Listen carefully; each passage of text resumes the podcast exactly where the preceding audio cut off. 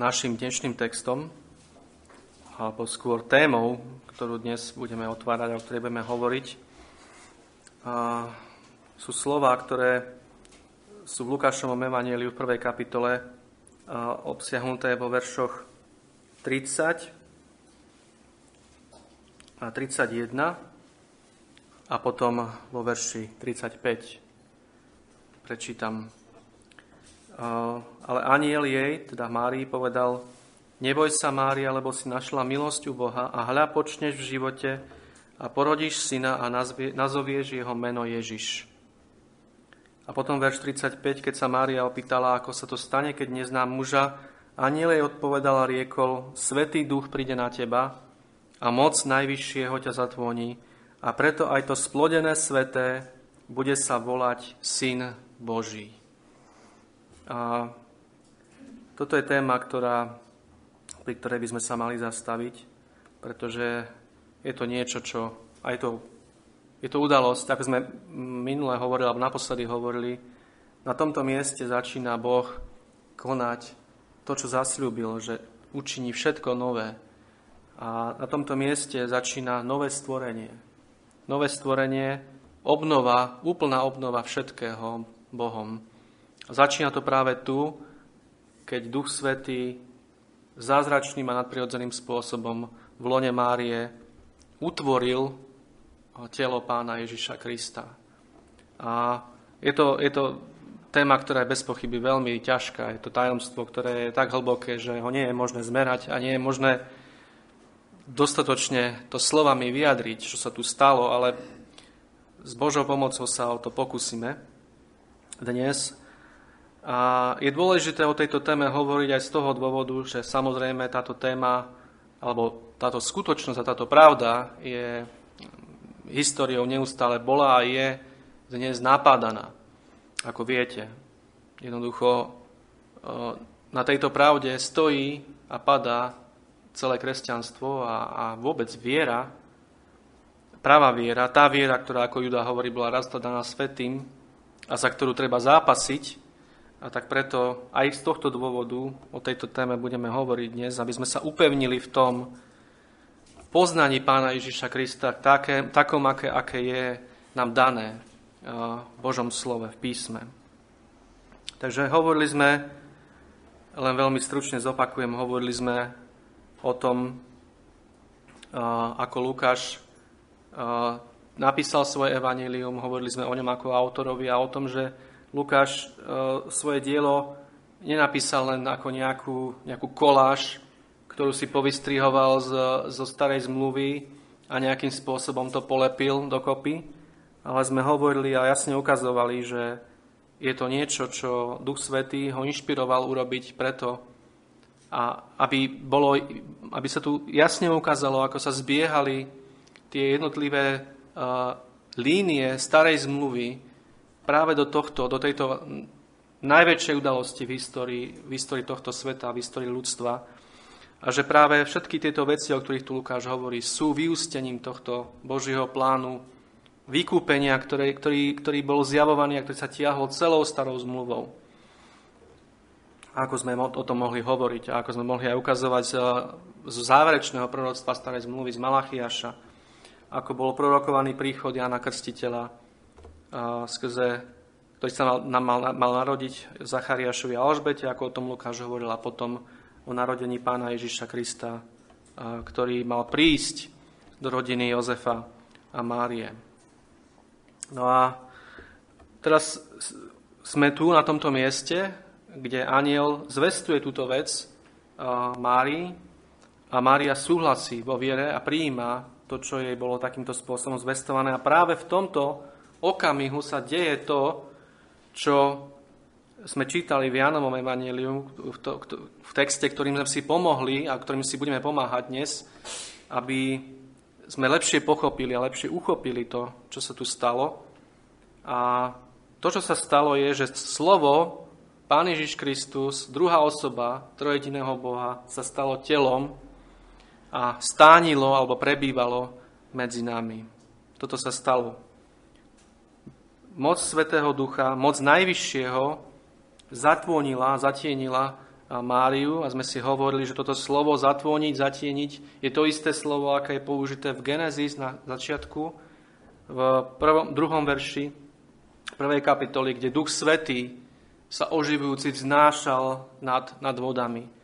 Čiže je to, je, to, je to slovo, ktoré je plné hlbokého významu a práve to splodené Márii je tu napísané v našom texte v Lukášovi, bude sveté, a bude sa volať Syn Boží. Takže poďme teraz sa na to bližšie pozrieť, čo sa teda udialo v Máriinom lone. A keď to takto formulujeme, už okamžite môžeme cítiť tú takú ako keby až, až nepatričnosť toho, na takéto nejaké veci hľadieť a takto sa nad tým zamýšľať, pretože skutočne, ako to môžeme vôbec vyjadriť, ale písmo nám dáva, dáva určité uh,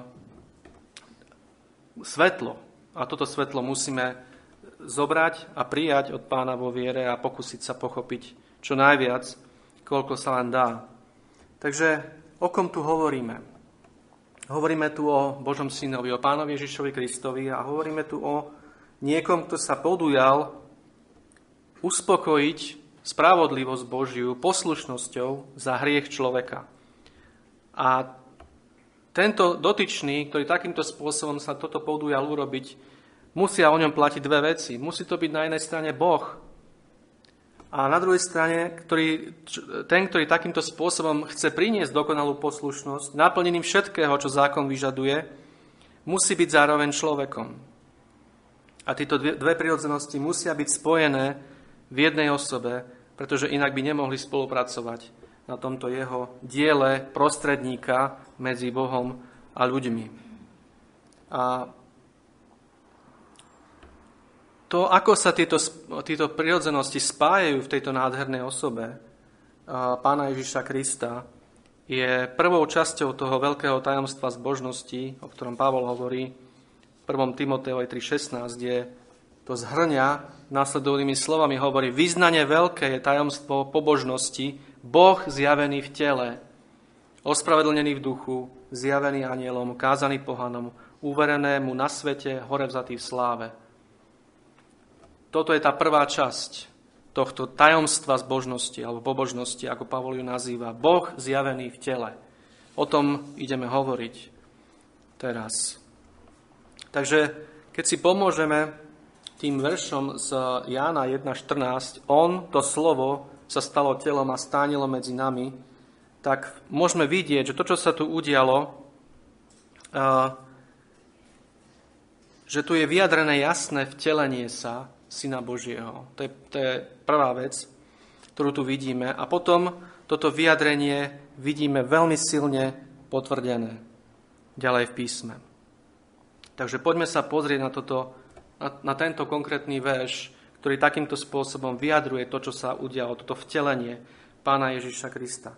Vidíme tu na prvom mieste samotné slovo, teda pána Ježiša, druhú osobu slávneho trojediného Boha, ktorého meno je slovo, buď preto, lebo on je tou primárnou témou slova proroctva a zasľúbenia, alebo preto, lebo on vysvetľuje a zjavuje mysel Božiu a vôľu Božiu ľuďom, ako je tiež napísané v Jánovi 1.18. Jednorodený syn, ktorý je v lone otcovom, on nám ho vysvetlil. Teda on je tým zjavením mysle a vôle Božej, tým primárnym a hlavným, na, ktorý, na, ktorý, na ktoré sa čakalo skrze celú starú zmluvu. A potom druhú vec, ktorú tu vidíme, je, že tento Boží syn, toto slovo, prijalo prirodzenosť. A táto prirodzenosť, ľudská prirodzenosť je tu nazvaná telom. A toto, toto slovo telo na tomto mieste označuje celú ľudskú prirodzenosť, teda pozostávajúcu z právej ľudskej duše a z pravého ľudského tela. Grecké slovo pre označenie tohto e, tela je, je sarx a hebrejské slovo je basar. A e, ta, e, toto, toto slovo sa používa v rôznych kontextoch, ale na tomto mieste je použité práve na označenie celej ľudskej prírodzenosti. Nie len tela bez duše, ale tela a duše. Celej kompletnej ľudskej prírodzenosti. A Duch Svetý na tomto mieste mohol, byť, mohol použiť aj slovo človek, ale rozhodol sa použiť práve toto slovo telo, aby bolo zdôraznené to, akým obdivhodným spôsobom sa Pán Ježiš Kristus ponížil, aká bola jeho blahosklonnosť v tom, že prijal telo človeka. Pretože toto slovo telo vyjadruje viacej z tej slabosti a opozície voči duchu v tomto svete, ako slovo človek. A práve to práve touto časťou, tak povediac, je označená celá prirodzenosť a je nazvaná telom. A potom tu vidíme samotné prijatie Pána Ježíša Krista, prijatie tohto tela. Je to označené slovami sa stalo. Slovo sa stalo telom. Čo znamená, že Pán Ježiš na seba vzal alebo prijal právo ľudskú prirodzenosť do jednoty so svojou božskou prirodzenosťou a keď je napísané, že Pán Ježiš Kristus sa stal telom, nesmieme tomu rozumie, rozumieť zle v tým, tým spôsobom, že ako keby, ako keby Boh zmutoval do, do ľudského tela. Ako keby sa premenil Boh e, na človeka. Pretože Augustín to vyjadruje vynikajúcim spôsobom, keď hovorí, že toto bolo vykonané nie zmenou toho, kým bol, ale prijatím toho, kým nebol. Je to veľmi dôležité. Veľmi podobné uh, pasáže, ťažké pasáže, uh, sú napríklad tá pasáže, kde je napísané o pánovi Ježišovi, že bol učnený hriechom. Alebo že bol učnený zlorečenstvom. Opäť, je veľmi dôležité chápať, uh, bol učnený hriechom je v 2. Korinským 5.21, neznamená, že pán Ježiš sa zmenil na hriech že ako keby sa zdeformoval, zmutoval do niečoho hriešného, ale znamená to opäť, že prijal na seba ľudský hriech. A rovnako zlorečenstvo Galackým 3.13. Stal sa zlorečenstvom neznamená, že sa Pán Ježiš stal fyzicky niečím zlorečeným alebo kliatbou, ale že opäť prijal na seba túto kliatbu, toto zlorečenstvo, ktoré sme si my zasluhovali a ktoré patrilo nám. Obliekol si to, to, to na seba doslova, ako keby, ako, ako niečo, ako rúcho. A tak, e, keď takýmto spôsobom rozumieme týmto pasážam, tak musíme rozumieť aj túto, to, tento, toto miesto týmto spôsobom, že e, trojediný Boh sa tu nezmenil na telo a nestratil svoje vlastné bytie a prirodzenosť. Len preto, lebo je napísané, že sa stal telom. A toto je, tak, toto je zhrnutie teda tohto vyjadrenia.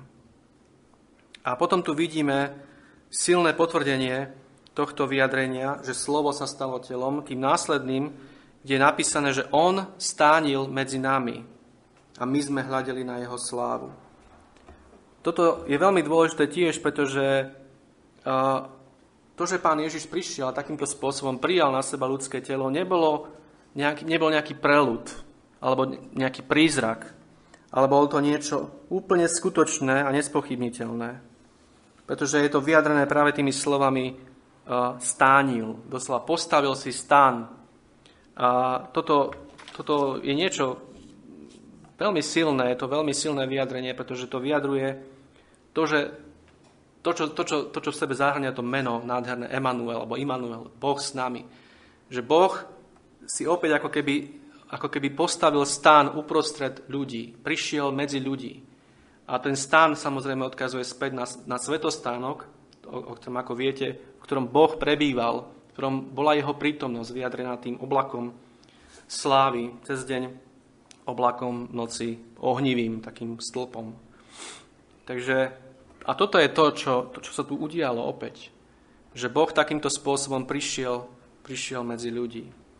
A Apoštol Ján píše, my sme toho boli očitými svetkami, čo, čo vyjadruje Ján aj vo svojom prvom liste, v prvých veršoch, kde hovorí, čo bolo od počiatku, čo sme počuli, čo sme videli svojimi očami, na čo sme sa dívali a čoho sa naše ruky dotýkali, slove života a ten život sa zjavil a my, a my sme videli a svedčíme a zvestujeme vám ten väčší život, ktorý bol u Otca a zjavil sa nám. Teda, čo sme videli a počuli, zvestujeme vám.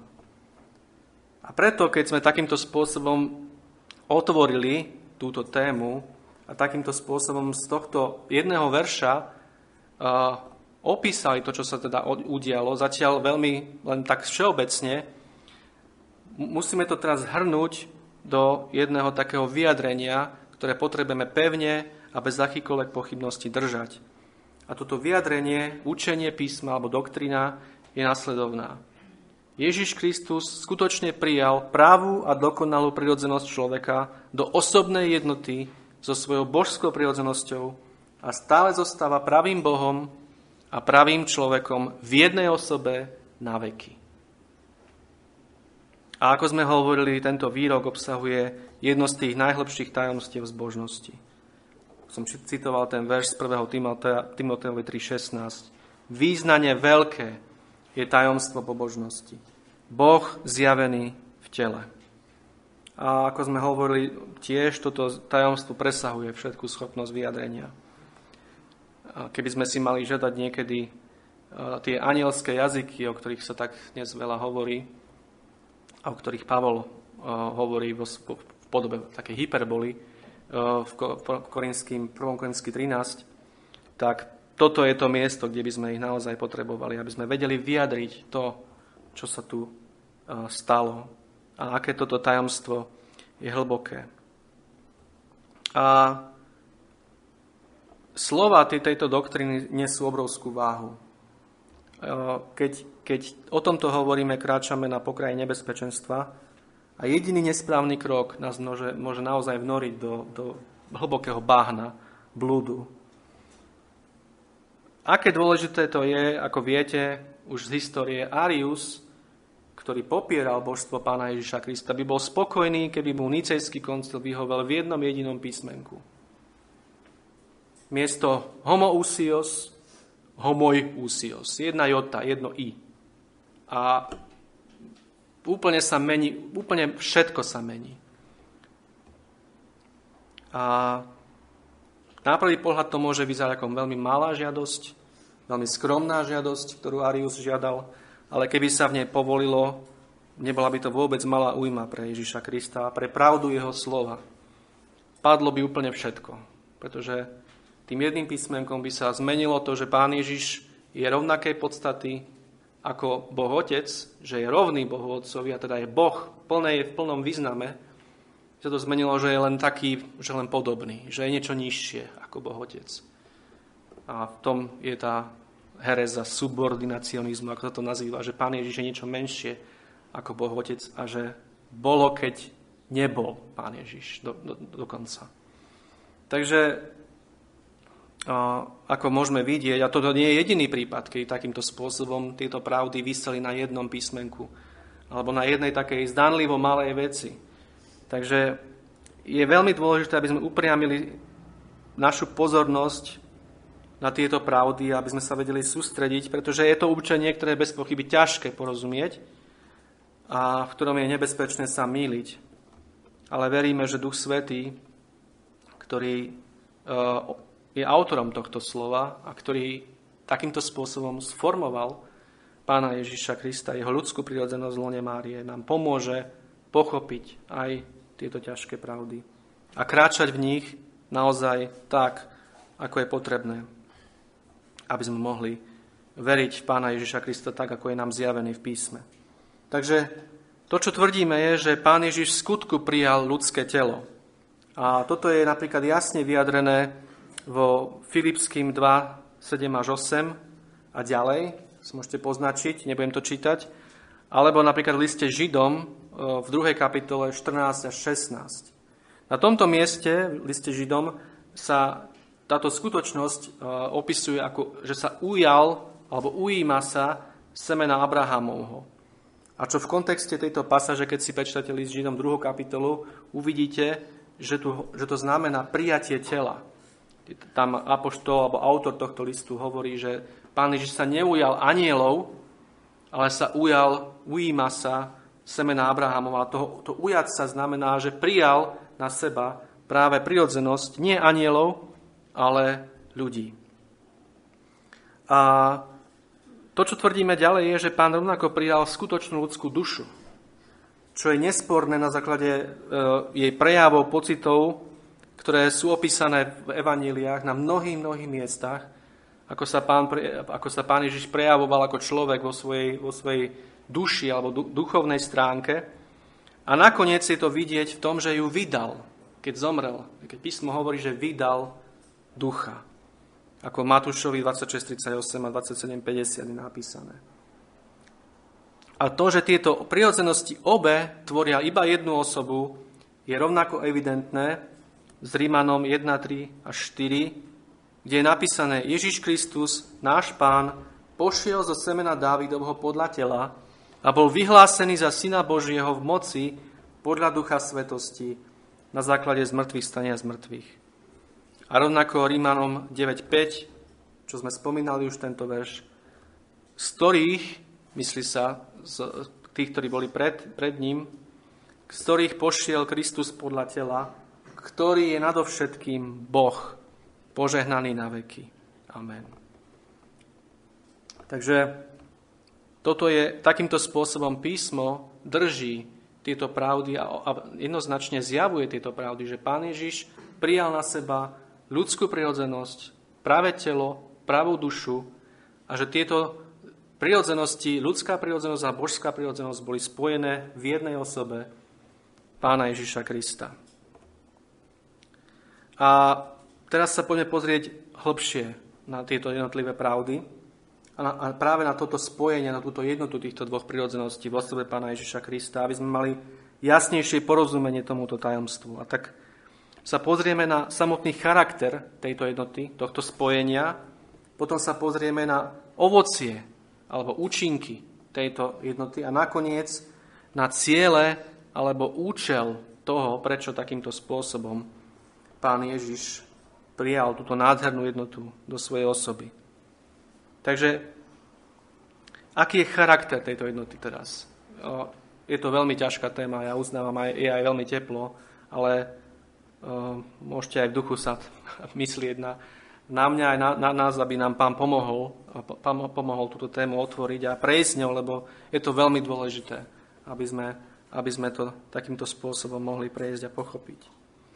V písme vidíme tri veľmi význačné a významné jednoty, a, ktoré sú všetky veľmi tajomné. Prvá je podstatná alebo esenciálna jednota troch osôb v jednom Bohu. To je učenie alebo doktrina o trojedinosti Boha, ktorého uctievame a ktorého veríme. Potom je tu mystická jednota dvoch samostatných prirodzeností a osôb v jednom duchu. To je jednota Krista a veriacich. Opäť jednota, ktorá je veľmi tajomná. Ako môžeme my, my byť Kristovi a Kristus v nás.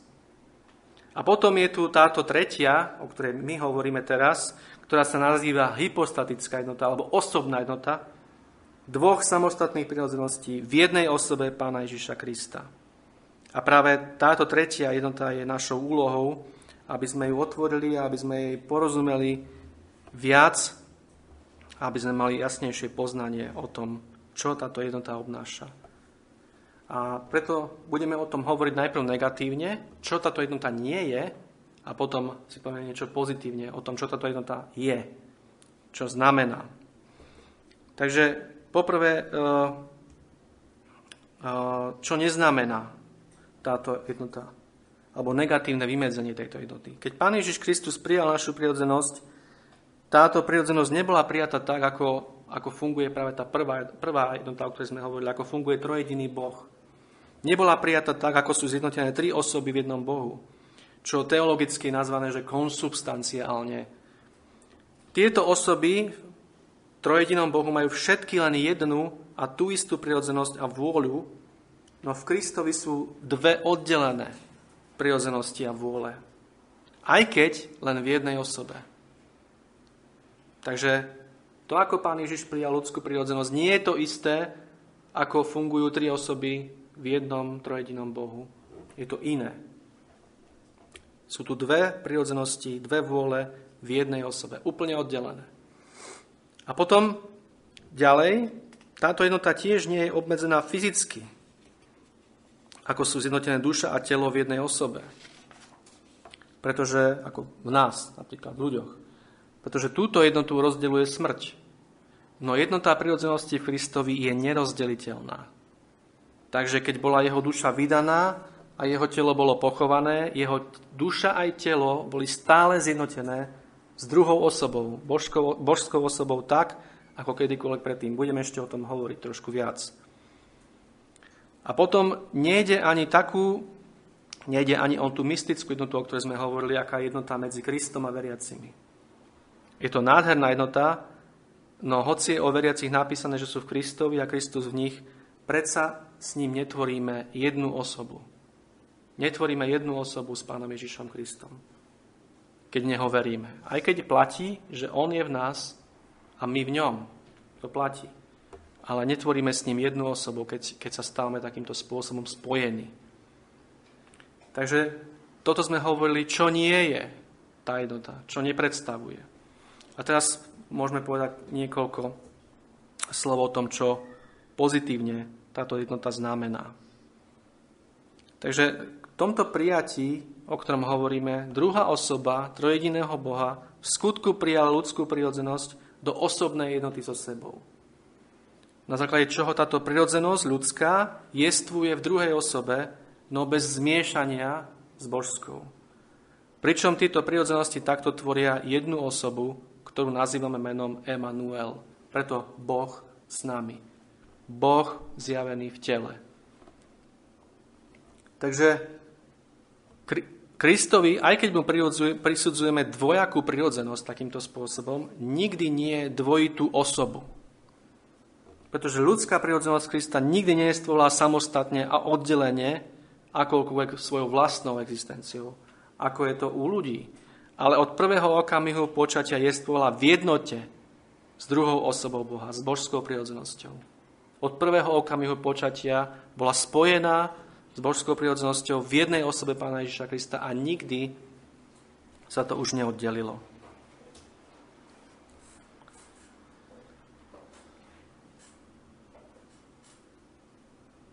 A aby sme to ešte konkrétnejšie vysvetlili, musíme ísť ešte hlbšie.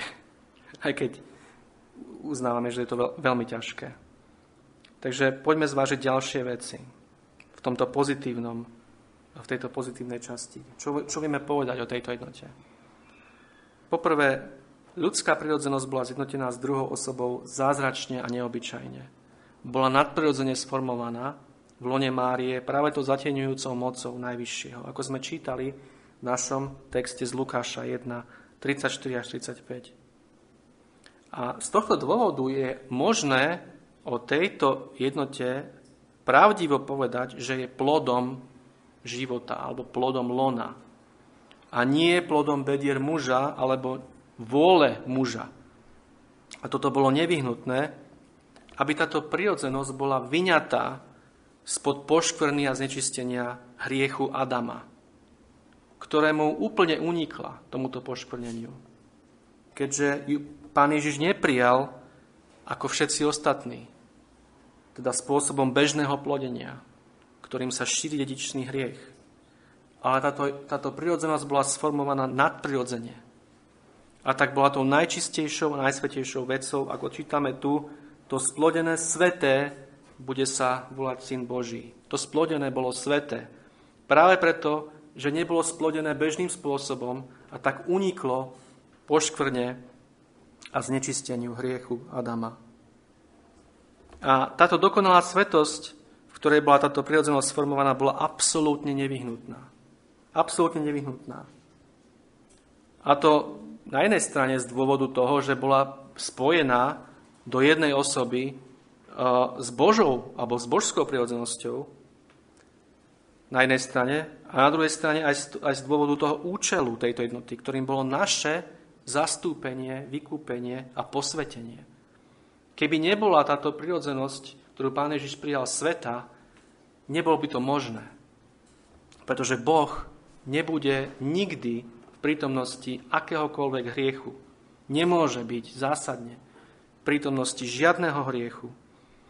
A ak by prirodzenosť, ktorú Pán Ježiš prijal, bola čo len malinko poškvrnená hriechom, Pán Ježiš by nemohol fungovať ako náš zástupca a nemohol by byť ten, ktorý nás vykúpi z našich hriechov. A práve toto je zmysel tých slov, ktoré sú v liste Židom 7.26, kde je napísané, lebo nám i svedčalo mať takého veľkňaza, svetého prostého zla, nepoškvrneného, oddeleného od hriešníkov. To lebo nám i svedčalo, neznamená, že my sme nejakí úžasní a, a svedčí nám toto, ale to znamená, že takým spôsobom, akým to brat Roháček preložil, to znamená, že bolo nevyhnutné. Bolo nevyhnutné, aby sme mali takéhoto veľkňaza. Musel byť svetý. Musel byť prostý zla, nepoškvrnený a oddelený takýmto spôsobom od hriešníkov. Takýmto spôsobom oddelený od hriešníkov. A že jeho prirodzenosť nebola poškodená dedičným hriechom.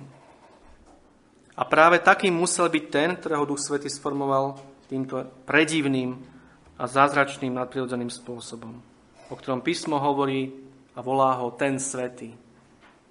Iný Pán Ježiš nemohol byť, nevyhnutne. Inak by sme boli stratení na veky. Po druhé, ako bola táto prirodzenosť sformovaná nadprirodzene a zázračne, bola prijatá v celosti. Pán Ježiš Kristus na seba vzal úplnú a dokonalú ľudskú dušu a telo s úplne všetkými schopnosťami a údmi, ktoré im náležia. Toto bolo nevyhnutné, aby tak pán mohol uzdraviť celú našu prirodzenosť z toho malomocenstva hriechu, ktoré postihlo a nakazilo každý jeden úd nášho tela a každú jednu schopnosť našej duše. Prijal ju celú, aby ju celú mohol posvetiť. A Boh takto naplánoval naše dokonalé uzdravenie našim úplným posvetením duši i v tele a preto Syn Boží prijal našu prirodzenosť ako celok. Po tretie je veľmi dôležité, že Pán Ježiš prijal našu prirodzenosť so všetkými jej neoddeliteľnými súčasťami, ako sme hovorili, ale aj so všetkými jej Pardon.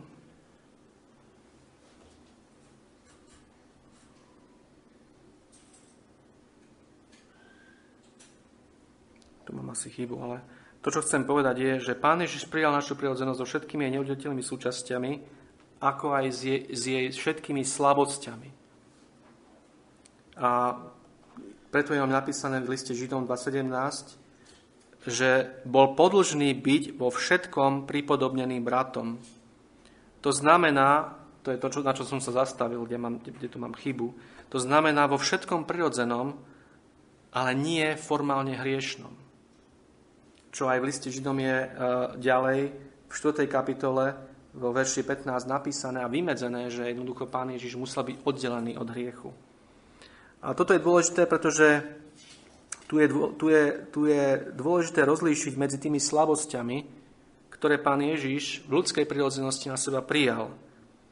A túto teológovia tieto slabosti rozlišujú na osobné a na prirodzené.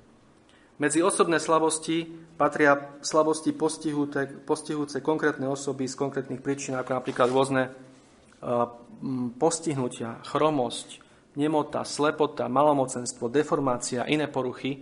A keďže to nebolo nevyhnutné, aby Pán Ježiš Kristus prijal tieto slabosti, tak ich ani neprijal, ale prijal prirodzené slabosti, ľudskej prirodzenosti, ako sú napríklad hlad, smet, únava, potenie sa, krvácanie, smrteľnosť a tak ďalej, ktoré sami o sebe nie sú formálne vo svojej podstate hriešne, ale sú účinkami a dôsledkami hriechu. A práve z tohto dôvodu je o pánovi Ježišovi Kristovi napísané, že bol poslaný v podobnosti tela hriechu. Rímským 8.3. Je to dôležité opäť. Veľmi ťa, taká ťažká, náročná pasáž vo vyjadrenie. Čo to znamená, že bol, že bol poslaný v podobnosti tela hriechu? Práve toto.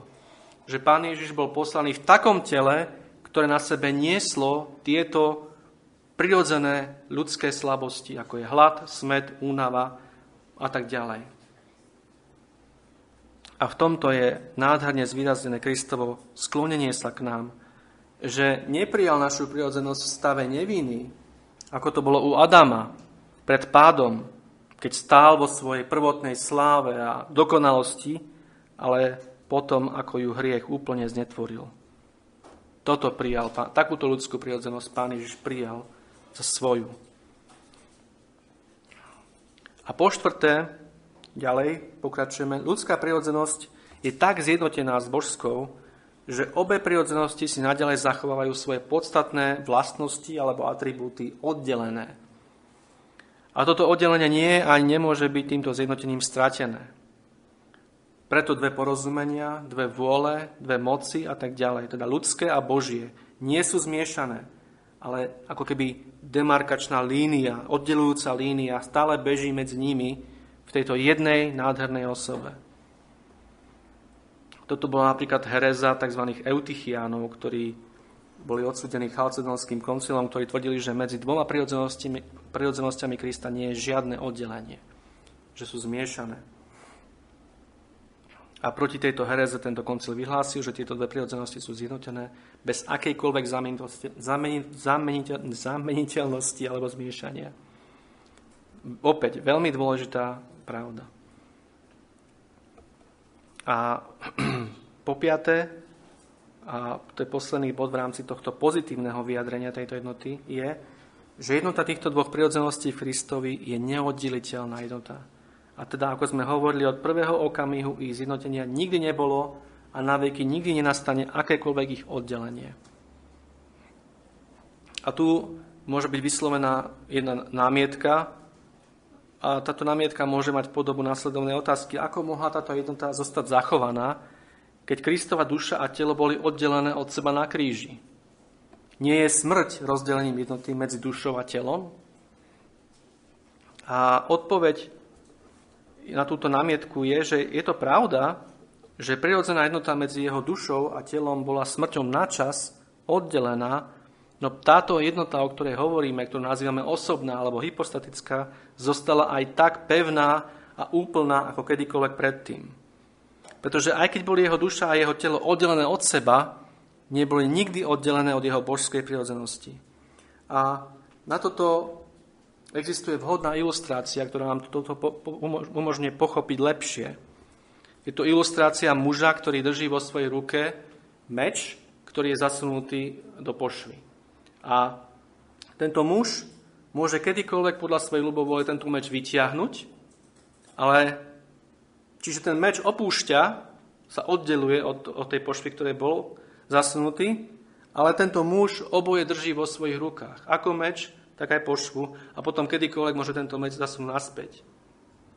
A takýmto spôsobom Kristus, keď zomrel, jeho duša a telo si zachovali svoju jednotu s, božskou, s božskou prirodzenosťou, aj keď na určitý čas nie svoju vlastnú boli oddelené, ale boli takýmto spôsobom držané Pánom Ježišom Kristom ako synom Božím, ako druhou osobou, neustále v tejto jednote.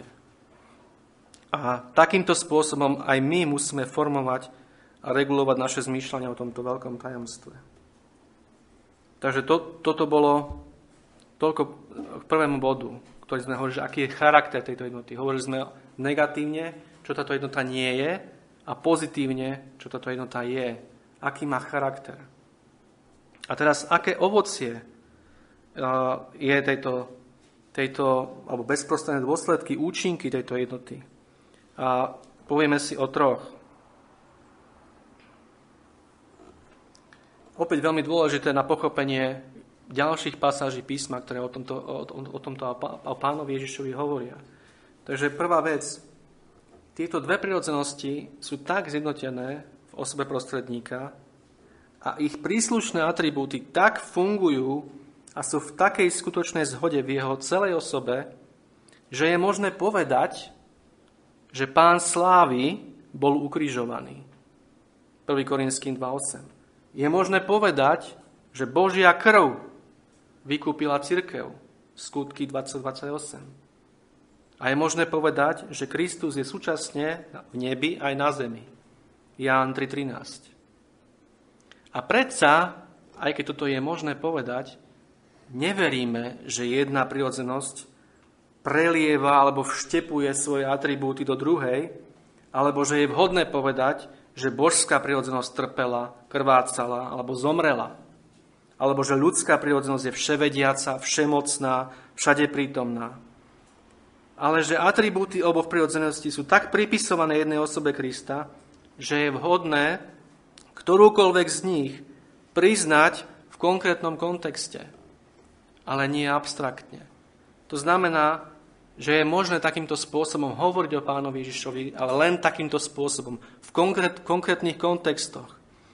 Keď hovoríme o vykúpení, Apoštol Pavol hovorí, že Boh si svojou krvou vykúpil církev v skutku 20. Pavol hovorí v 1. Korinským, že pán slávy bol ukrižovaný, ale len v takýchto konkrétnych kontextoch. Ale samozrejme rozumieme, čo sa, tomu, čo sa tým myslí. A práve toto správne porozumenie týmto veciam nám pomôže potom vysvetľovať jednotlivé tieto pasáže písma, kde sa o takýchto veciach hovorí. A toto nám pomôže práve v týchto, v týchto miestach nesklznúť. Nesklznúť k tým, k tým zlým výkladom. Ako mohol byť pán Slavy ukrižovaný? Ako mohol Boh krvácať? Čo to tu rozprávate? Čo je to tu napísané? Budeme vedieť vysvetliť, akým spôsobom je to myslené. Ďalším druhým ovocím tejto jednoty božskej a ľudskej prírodzenosti v osobe pána Ježiša Krista je jedinečné povýšenie ľudskej prírodzenosti v Kristovi. A to ďaleko za to a nad to, čoho je schopná v akejkoľvek inej osobe. Naša prirodzenosť bola touto jednotou naplnená mierou Božích milostí a cností, ktorá nemá obdobu. A v tomto zmysle je o pánovi Ježišovi napísané, že bol pomazaný nad svojich účastníkov.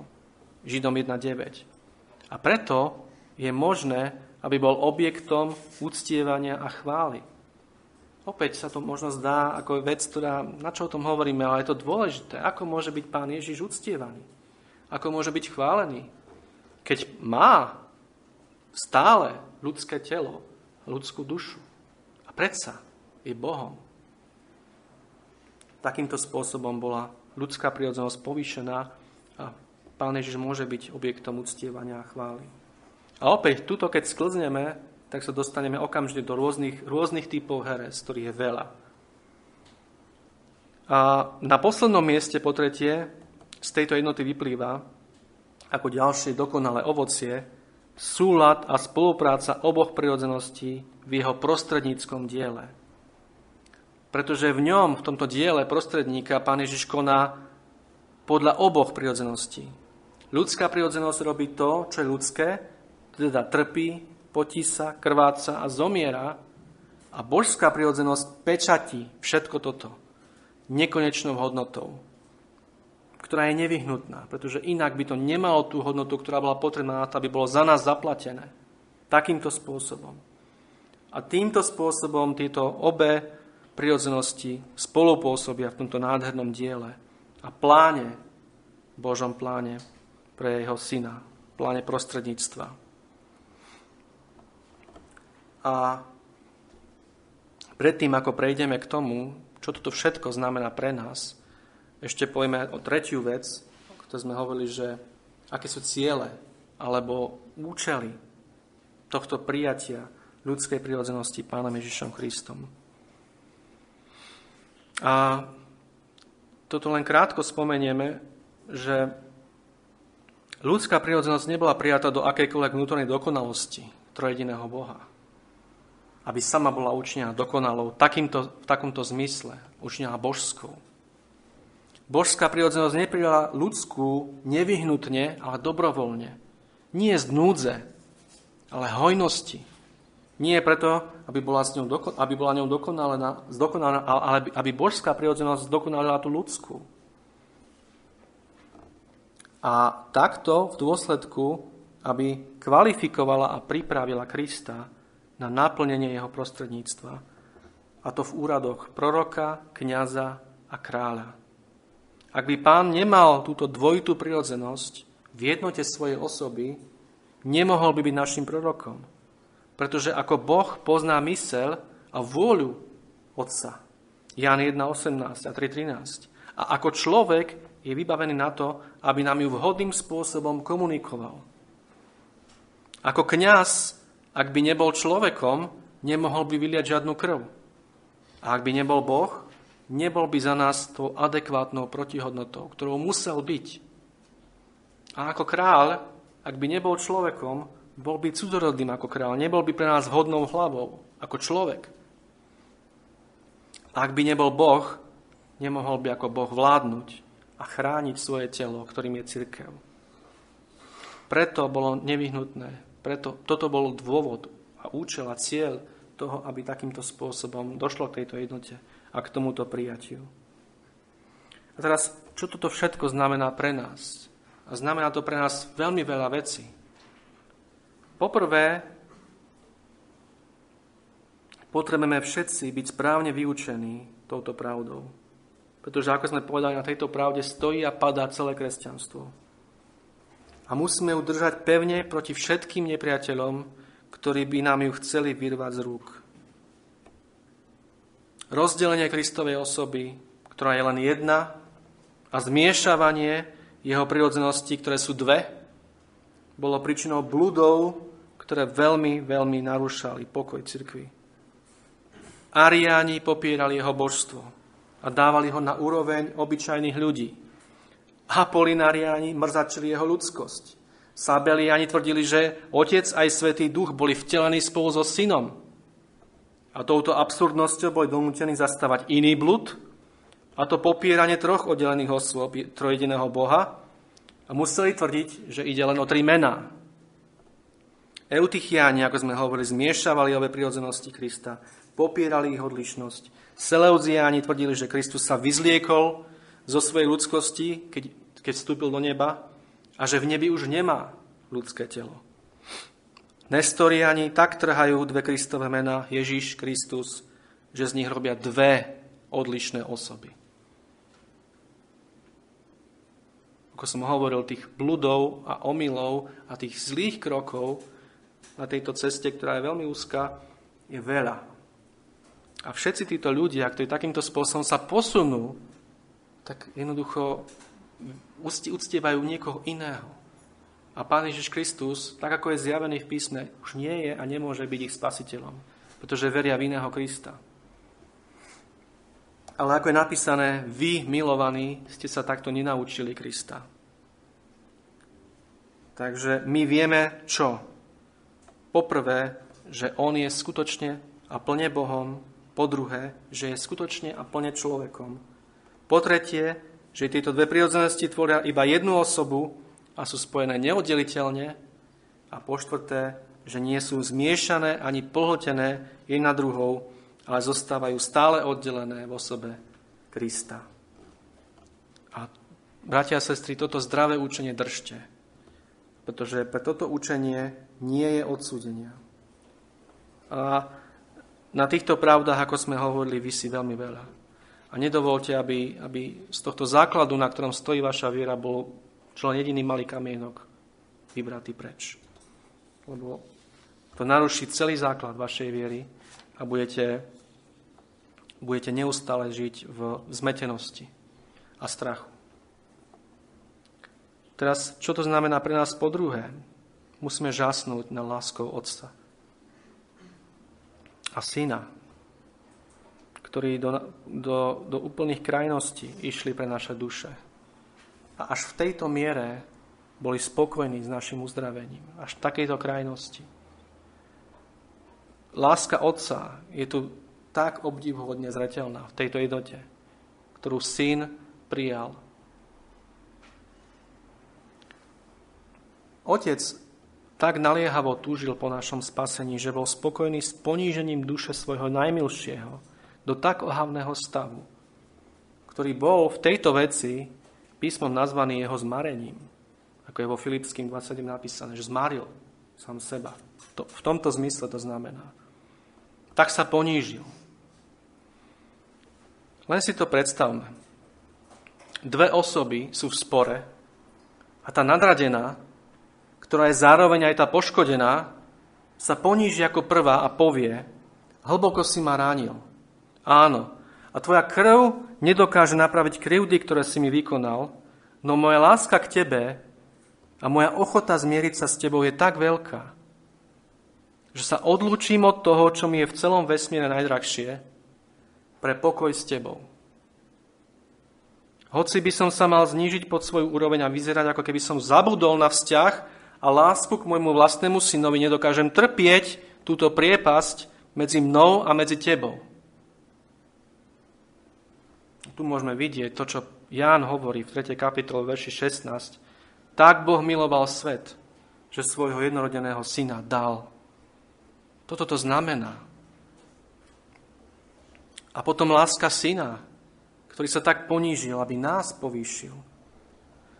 Je naozaj úžasné pomyslieť, že obišiel tie dokonalejšie a šľachetnejšie stvorenia a odmietol anielskú prirodzenosť ako sme čítali alebo hovorili o tom, že v liste Židom v 2. kapitole sa o tom hovorí, že sa neujal anielov, ale semen Abrahamovho, aby na seba vzal ľudské telo, a to nie na to, aby si v ňom nejako volkal, alebo sa veselil, alebo si užíval rôzne telesné rozkoše, ale aby zo seba učnil človeka schopného žialov, rán a slz. Ako to Apoštol vyjadruje v Židom 2.9, bolo to na to, aby Pán Ježiš mohol okúsiť chuť smrti. Aká horkosť je v tých súženiach a agóniách. A kiež sú naše srdcia a city pohnuté a zasiahnuté týmito obrovskými prejavmi lásky Boha Otca a Boha Syna. Po tretie, čo tu vidíme, je Božia múdrosť tejto jednote nekonečná Božia múdrosť nechala svoj slávny a trvalý znak. John Flavel píše, že ak by došlo ku koncilu anielov, ktorí by dostali úlohu, aby prišli s riešením pre záchranu biedných hriešníkov, všetci by zotrvali vo väčšnom váhaní a neschopnosti v tejto veci. Nikdy by im na mysle neprišlo, aj keď sú to inteligentnejšie a dôvtipnejšie bytosti, že by mali milosrdenstvo, odpustenie a milosť nájsť takýto spôsob východu z Božieho srdca k srdciam hriešníkov. Aká múdrosť. Že Kristus sám môže byť nazývaný moc a múdrosť Božia. Pretože v ňom je Božia múdrosť viac oslávená, než vo všetkých ostatných Božích dielach, ktorých túto múdrosť prejavil. Ďalšia vec, ktorú táto jednota pre nás znamená, je, že z tejto jednoty je odvodený naozaj neporovnateľný pôvab kresťanstva voči všetkým ostatným náboženstvám tohto sveta. Kresťanstvo jediné ukazuje hriešnikom tak pevný základ, na ktorý môžu položiť svoje rozochvené svedomia. Kresťanstvo jediné toto robí. Kým sa duše, ktoré sú naozaj biedné a utrápené, pozerajú do seba, tak sú v neustálom zmetku. Michášovi 6.6 čítame, s čím sa ukážem pred hospodinom. A toto je práve volanie takejto duše, ktorá je biedná a ktorá vidí svoje hriechy a hovorí, s čím sa ukážem pred hospodinom.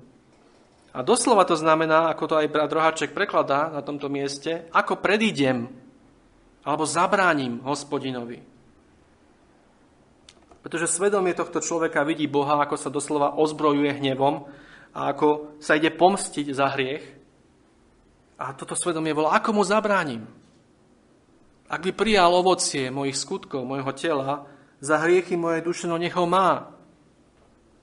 Ale tu vidíme Boha zostupujúceho do tela. A tak dôverne príjmajúceho naše telo k sebe, že samo o sebe nemá žiadnu existenciu, ale je spojené s Božskou osobou. A vtedy vidíme, aká cena a hodnota musí byť v tej krvi. A ako väčšina láska, ktorá z nej vyviera, vyrasta do odpustenia, milosti a pokoja. Toto je dôležité. Takúto hodnotu má tá krv, ktorá bola vyliata za naše hriechy na kríži. A my nemôžeme nejakým spôsobom, nejakým iným spôsobom Boha predísť. S ničím iným sa nemôžeme pred Bohom ukázať. Ako s týmto. Ako vierou v tohto Syna Božieho, ktorý takýmto spôsobom sa stal človekom. Tu je spôsob, v ktorom hriešnik môže vidieť, ako je napísané, ako sa spravodlivosť a milosť boskajú. Ako sa milosť dáva zdarma, bez akejkoľvek krivdy voči spravodlivosti. Inými slovami, ako to vyjadruje Apoštol Pavol, ako Boh môže byť spravodlivý a ospravedlňujúci toho, ktorý verí. Pána Ježiša Krista. Súčasne, naraz. Ako môže byť Boh spravodlivý? A odpustiť hriešníkovi? Ospravedlniť hriešníka len takýmto spôsobom. A všetky ostatné svedomia po celom svete, ktoré toto nepoznajú, buď spia hlbokým spánkom na ruči diabla, alebo sa prevalujú v nevoľnosti na vlnách svojich strachov. Ale šťastní sú tí, ktorí práve tú kotvu nádeje položili na tento základ. A ktorí vedia, že majú pokoj s Bohom, ale vedia nielen to, ale vedia aj prečo ho majú. Prečo majú pokoj s Bohom. Potom je tu ďalej dôležitá vec pre nás, ktorá vyplýva z tejto jednoty. A to je otázka, či je, či je, dôležité, či je dôležité, aby mal Kristus jednotu s nami ako jednotlivcami, alebo stačí, aby bol zjednotený iba s našou ľudskou prirodzenosťou. A toto je veľmi závažná otázka, pretože skrze jednotu Pána Ježiša Krista s našou prirodzenosťou nebol nikdy spasený a aj nemôže byť spasený žiaden človek. Kristova jednota s našou ľudskou prirodzenosťou je ti absolútne na nič. A nepriniesie ti nič dobré, pokiaľ Kristus nie je s tebou zjednotený skrze vieru. A ak sú tu na tomto mieste ľudia, ktorí nie sú takýmto spôsobom s Kristom zjednotení skrze vieru, je, je nutné aby vedeli, že to, že sa Pán Ježiš stal človekom, samotný tento fakt im nejako nepomôže, pokiaľ ho nepríjmú vierou a pokiaľ sa touto vierou nestanú s ním oni osobne spojení.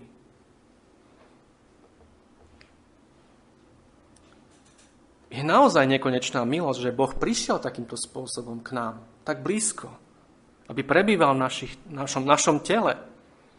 A že tak úžasný spôsob spasenia hriešníkov zvolil. A on to v skutku urobil. Prišiel ako keby až domov k tvojim dverám, aby hľadal pokoj s tebou. Ale ak odmietaš tohto spasiteľa a ak zatváraš pred ním svoje srdce, tvoj hriech je týmto priťažený ešte viacej. Dokonca nad hriech démonov. Pretože démoni nikdy nezhrešili proti prostredníkovi v ich vlastnej prirodzenosti. Démoni nikdy nepohrdli ani neodmietli prostredníka, ktorý by prijal na seba prirodzenosť anielov. Pretože im nikdy neboli ponúknuté takéto podmienky pokoja a mieru ako tebe. A nie je pochyb o tom, že práve títo démoni ktorí teraz možno niektorých z vás pokúšajú do odmietania toho, čo sa tu hovorí, budú naveky vyčítať práve vám toto bláznostvo v odmietnutí tohto veľkého spasenia, ktoré je týmto dokonalým spôsobom prinesené doslova až k našim dverám.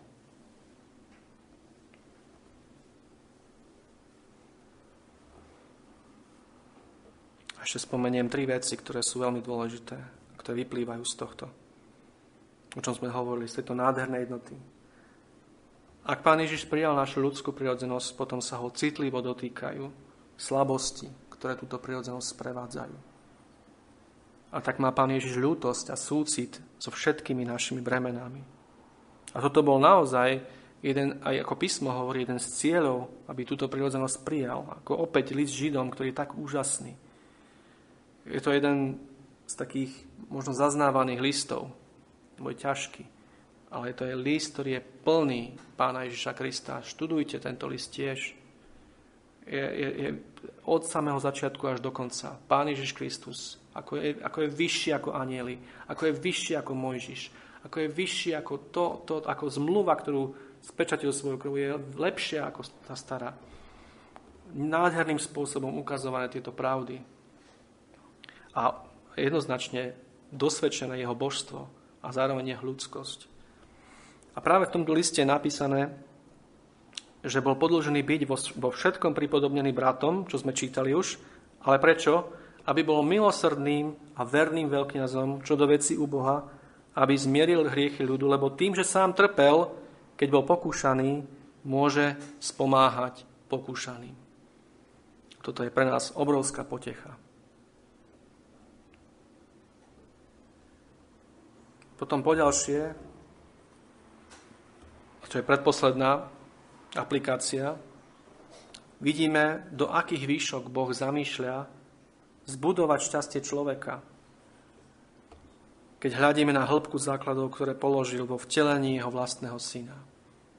Pretože tí, ktorí chcú stavať vysoko, musia základy položiť veľmi hlboko.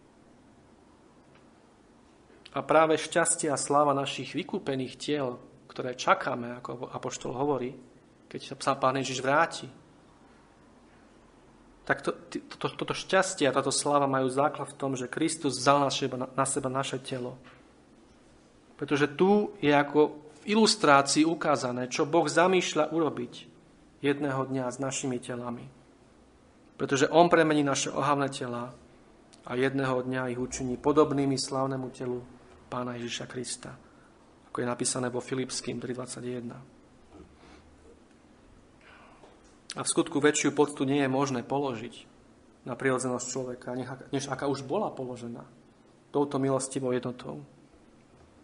A my ani nie sme schopní prijať vyššiu slávu, než aká spočíva v pripodobnení našich tiel k tejto nádhernej hlave, ktorou je Pán Ježiš Kristus. A nakoniec, akou nádhernou potechou je to, že ten, ktorý prebýva v našom tele, je Boh? Akú radosť môže mať v tomto biedný veriaci? to, akú radosť, aké to, aké to dôležité, akú veľkú potechu v tejto jednote môže mať biedný veriaci, je možné vidieť v slovách Samuela Rutherforda, ktorými aj skončím. Rutherford hovorí v jednom zo svojich listov, ktoré sú nádherné, vidím v tom Božie konanie, keď sa stratia všetky pocity a skúsenosti a keď sú biedne duše v ich ťažkých skúškach povolané ukázať pravosť alebo falošnosť ich vyznania viery v Krista. No nech som aj hriešnik a horší ako prvý z hriešnikov, áno, nech som ako vinný diabol, som si istý, že môj milovaný Boh a môj, že, že môj milovaný je Boh a môj Kristus je Boh. A keď poviem, že môj Kristus je Boh, povedal som všetko a viac neviem povedať. Kiež by som mohol na týchto slovách, môj Kristus je Boh, postaviť toľko, koľko vládzem. Pretože na toto by som mohol položiť celý svet. Amen. Poďme sa spolu modliť.